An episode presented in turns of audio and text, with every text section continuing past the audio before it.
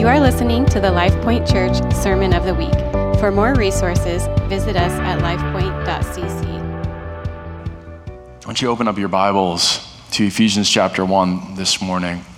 My simple prayer this morning is that the Lord would open up our eyes,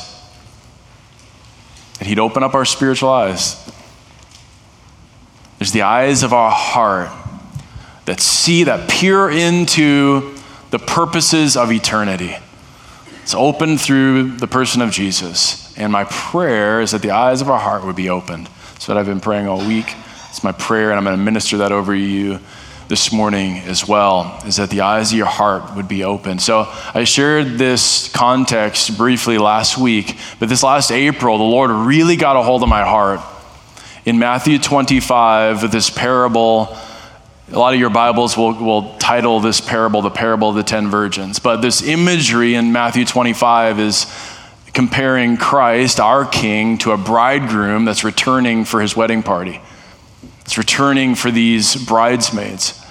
And so, in this parable, the story that Jesus tells, he gives this imagery of like there being these two camps within the bridal party those that are foolish and those that are wise. The wise are these ones who are ready for the return of the bridegroom. The foolish are these ones who begin to make excuses, who begin to kind of get lazy and apathetic, maybe even doubtful about his return, and therefore they are, they, they are found foolish in the eyes of the bridegroom when he returns. And when, they're, when the bridegroom comes, they're, they're stumbling around. They're trying to prepare themselves last, last second, but it's too late. This urgency began to strike my heart this last April this urgency that the, the time is accelerating. And I'm not making a prediction of anything. I'm saying for this house, for our church, the time is now. And we need to begin to prepare ourselves for what the Lord wants to do. He's calling us into this, this camp of, of wise ones that'll have ready hearts for Him, that'll be attentive to what He's doing that will be ready when he comes in his glory. I'm not just saying in, in, terms of his second coming, obviously. May we be ready when he comes in his second, in his second coming, that, that day of, the, the, the scripture calls the day of terror. May we be ready. But I'm saying even in these even more um, smaller visitations to this house, may we be ready. And I feel like there's this acceleration happening. If that's uncomfortable for you, I'm sorry. But this is an invitation. And Ephesians 1 is a, a gospel invitation to that sort of readiness, that sort of eyes wide open attentiveness to what the Lord is doing. And the Lord's calling us there. I've been really calling us as a church family to the place of prayer. It is uh, my biggest burden in this hour for us to be a people of prayer. And I know many people get glossy eyed when I start talking about prayer. Their kind of eyes, uh, I can see it in their eyes. They're saying, Pastor Drew's not talking to me. I'm not a prayer. I'm a doer. I'm a whatever. I'll serve in other ways, but I'm not a prayer. I'm telling you, you are a prayer. If you're, if you're a child of God, if you are a, a Jesus person, you are a prayer. And God's calling you right now to be a part of this house of prayer. I'm not saying it, it means the same as, as your neighbor, but as you look into the book of Acts, the early church, you don't see a whole lot of programs, you don't see a lot of complex institutions. You see a people devoting themselves to prayer, to the apostles' teaching, to the breaking of bread, to fellowship. It really is that simple. And so, the more and more we neglect prayer, the more we're ne- neglecting the heart of God, the more we're neglecting the real breakthrough that God wants to bring in this city, in this region. So, prayer is how it's going to happen. So I unapologetically call us to prayer. I call us to be a people of prayer that starts in the secret place, meaning your own individual prayer lives, but it also means us collectively. There is something the Lord is unleashing for us in corporate prayer. Corporate prayer is the place that mountains shake, mountains move, earth, earth shakes, rooms shake because of a people coming together for a bigger assignment, for something bigger than themselves individually. So I unapologetically call us to the place of prayer. And prayer matters. Prayer is where the anything that we do of fruitfulness as a church family is going to come through the place of prayer. Just last week, my little seven year old daughter came up to me beaming. She had gotten baptized the week prior. But she came up beaming because her warts were healed downstairs at Kids Point. And I'm not talking about just, yeah, praise the Lord. Yeah, Miss Amanda was there. I'm not just talking about a, a wart uh, on her elbow or something. I'm, I'm saying these were painful warts that started forming along her uh, cuticle on her, on her finger, and the, and the doctors couldn't uh, burn them off like other warts. So there was no answer for them. Jesus is the answer. They caused her so much pain, and, and, and as her friends prayed for her, she was just undone. As she looked down, and the warts were gone on her fingers. That happens through prayer. The week prior, midweek prayer, we were praying for breakthrough and divine healing. So you can say, oh, that's happenstance, that's circumstantial. I say that's, the, that's what prayer does. That's the power of prayer. We pray and God moves. That's the mystery of the Lord working with his people, co laboring with us. And so everything that we do of significance, eternal significance, of real purpose, is going to come through prayer.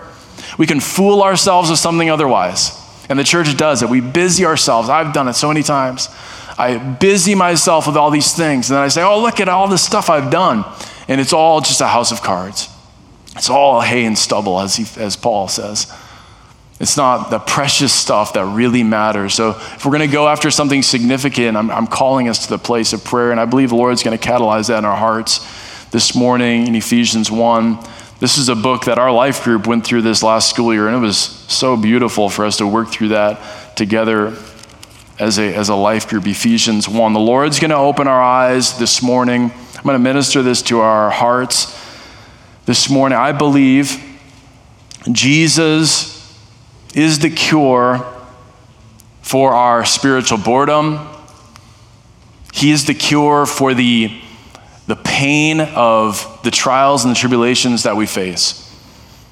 Both of those things. He is the, he is the answer. Uh, it being summer, I recently had this memory as a child of sitting on the front stoop of my house later in the summer days and having this is one of my first memories of having that feeling of boredom sitting on the front stoop, you call it the dog days of summer, where finally you're, you're saying, I think I'm bored. I don't know what to do with myself. The unfortunate truth that every kid has to, to come across at some point in their life is they need to realize that boredom is a choice, right? They need to realize that they're, they're bored because they themselves are boring. It's an, an uncomfortable truth, but it's, it's, it's the reality of life. The, in, in a spiritual sense, the Lord is opening our eyes to that same reality. If in our spiritual walk with the Lord we are bored, the problem is not in the Lord. I'm, I'm just, you're going to see that here in Ephesians 1. He is matchless, beyond understanding, beyond comprehension. And He wants to open our eyes and cure us of our spiritual boredom. In a similar but a little different way, you know, life is filled with difficulties, it's filled with tribulations. Actually, Jesus gives us that promise. He says, This peace I give you, uh, in this world you will have tribulations. So that's a promise you can claim. Um, you're going to have tribulations. But it's just it's a reality of this cosmic battle that we are in until our blessed hope returns. And so we will have trials and tribulations. And we can sit and um, steep in our self pity and um, circumstances, or we can find strength by lifting up our eyes to the Lord and seeing our reward and being fueled by, by Him being fueled by Him in the midst of our difficulties. So, whether it be boredom or whether it be trials and tribulations, the answer is very similar. It's looking up, finding our reward in the Lord, and Him catalyzing something. It's called revival, it's called awakening in our hearts for the Lord. Uh, as I recently took a trip through the Grand Canyon with my son, 32 miles, grueling miles, the most uh, grueling 32 miles of my life, 8,000 feet of um, elevation gain. Um, every step was difficult. I have a 40 pound pack on my, on my back. We were on unmaintained trails in the backcountry. There were no humans for four days. It was just us. Uh, only water that we filtered from the Colorado. Every step seemed like a chore. Every step seemed was painstaking. Every, every step was grueling in a sense. And I would make it a point for both me and my son to stop at times and look up because that was our reward. Our reward wasn't in the painful steps because we're not, um, you know, we're, we're not, we don't revel in the pain of it. We don't revel in the, the difficulty. We revel in the reward of what we get to see, of what we get to partake that and others, others don't get to partake in. We look up and we see our reward. And I would say that often stop. Let's just take in our reward for this. Our reward is all around us. So it is in our walk for Christ. He, he, is, he is, he's a good father. He's not a twisted father that just loves to watch his kids suffer in pain and hurt and loneliness. No, he's a good father and he gives us a reward as we look up and we see him for who he is. So let's look at Ephesians 1. He's going to open our eyes this morning. Uh, verse 3, it says this Blessed be the God and Father of our Lord Jesus Christ, who has blessed us in Christ with every spiritual blessing in the heavenly places, even as he chose us in him before the foundation of the world, that we should be holy and blameless before him. So the God of the cosmos, the God of the universe, the God of all creation, before the foundation of anything was put into motion, he chose us. He was going to make a way to be in covenant relationship with the people. He chose us to be blameless, to be holy in Him. Let that just blow your mind for a moment. In love, He predestined us for adoption as sons, not as peons, not as peasants or servants in a kingdom, but adoption as sons through Jesus Christ according to the purpose of His will to the praise of his glorious grace with which he has blessed us in the beloved. So there is no room for pity parties or uh, low view of life or self in Christ. We are blessed. it says five times there that we're blessed with every spiritual blessing in the, in the heavenly realms. He has blessed us in the beloved. Verse 7 In him we have redemption through his blood the forgiveness of our trespasses according to the riches of his grace, which he lavished upon us in all wisdom and insight, making known to us the mystery of his will according to his purpose, which he set forth in Christ as a plan for the fullness of time to unite all things in him, things in heaven and things on earth. So, all meaning and purpose and the will of God is seen in the person of Jesus Christ, both his death, his resurrection, the sending of the Spirit of Jesus because of the ascension of Christ. All that is fulfilled in him. Verse 11. And there's so much I could share on all that, but I want to get uh, to verses 18 and 19 because that's where we're going to spend our time this morning. In him we have obtained an inheritance having been predestined according to the purpose of him who works all things according to the counsel of his will, so that we who were the first to hope in Christ might be to the praise of his glory. In him you also, when you heard the word of truth, the gospel of your salvation, and you believed in him, you were sealed with the promised Holy Spirit, who is the guarantee of our inheritance until we acquire possession of it to the praise of his glory. This is the the grand, majestic, divinely inspired, Holy Spirit inspired reminder of who you are in Christ that was accomplished, in, uh, in, accomplished through the cross, through the work of Jesus. This is that divine reminder. You are adopted as sons. You are forgiven from trespasses. You are chosen in Him before the foundations of the world.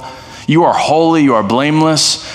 This is who you are. This is the door that was opened up because of the work of Christ. So there's a sense that this is past tense. If you have placed your faith in Christ, you are born again. Spirit of God comes to live inside of you. This is what has taken place. This is the transaction. And I, and I have to be reminded of this. I believe you have to be reminded of this as well. And Paul is doing that here. He is like beaming with praise to the Lord because of what has happened, what has transpired in the heavenlies through the work of Christ in people's lives, real people's lives, your lives, my life, these people here in ancient Ephesus, to the praise of his glory, verse 14 said.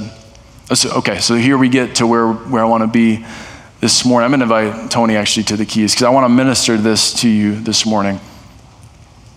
It says this For this reason, because I have heard of your faith in the Lord Jesus and your love towards all the saints.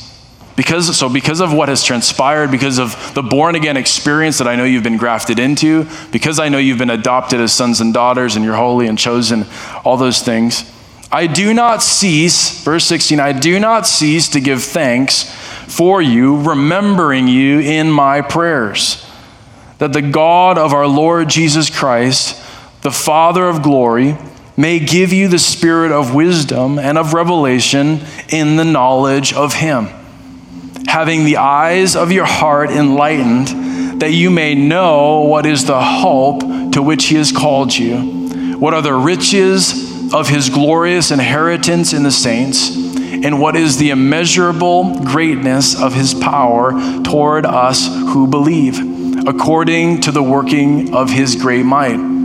That he worked in Christ when he raised him from the dead and seated him at his right hand in the heavenly places far above all rule and authority and power and dominion, and above every name that is named, not only in this age, but also in the one to come. And he put all things under his feet and gave him as head over all things to the church, which is his body, the fullness of him who fills all in all. Amen. Praise God. There is this crescendoing faith in Paul's heart you can sense in the, in the inspired scripture here of, of prayerful expectation that for these believers in Ephesus, they are going to step into a realm of lived reality of the gospel. That the eyes of the heart will be opened. That what Christ has done wouldn't just be a thing of the past, but it would be a living reality now. He says, Because of what you've experienced, this is what I pray for you. I pray that the eyes of your heart would be opened, would be enlightened.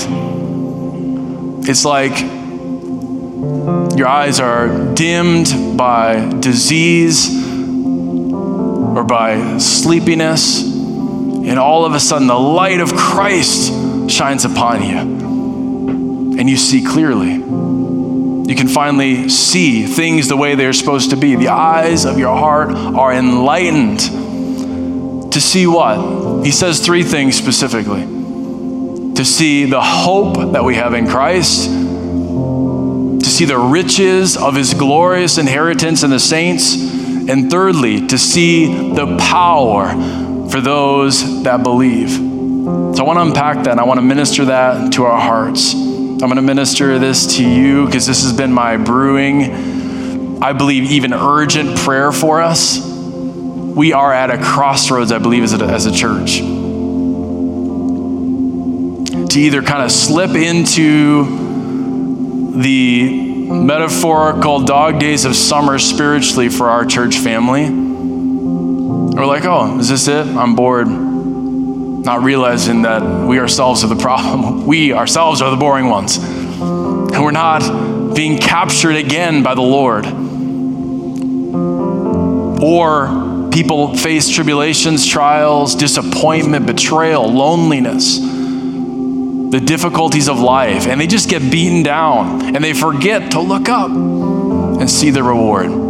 They, they forget to allow the eyes of their heart to be enlightened, enlightened again, to see the hope, the riches, and the power of God once again. This is the great invitation, and I'm going to minister it to your heart. His first prayer is that the eyes of our heart would be enlightened to know what is the hope to which He has called you hope. Jesus, our blessed hope.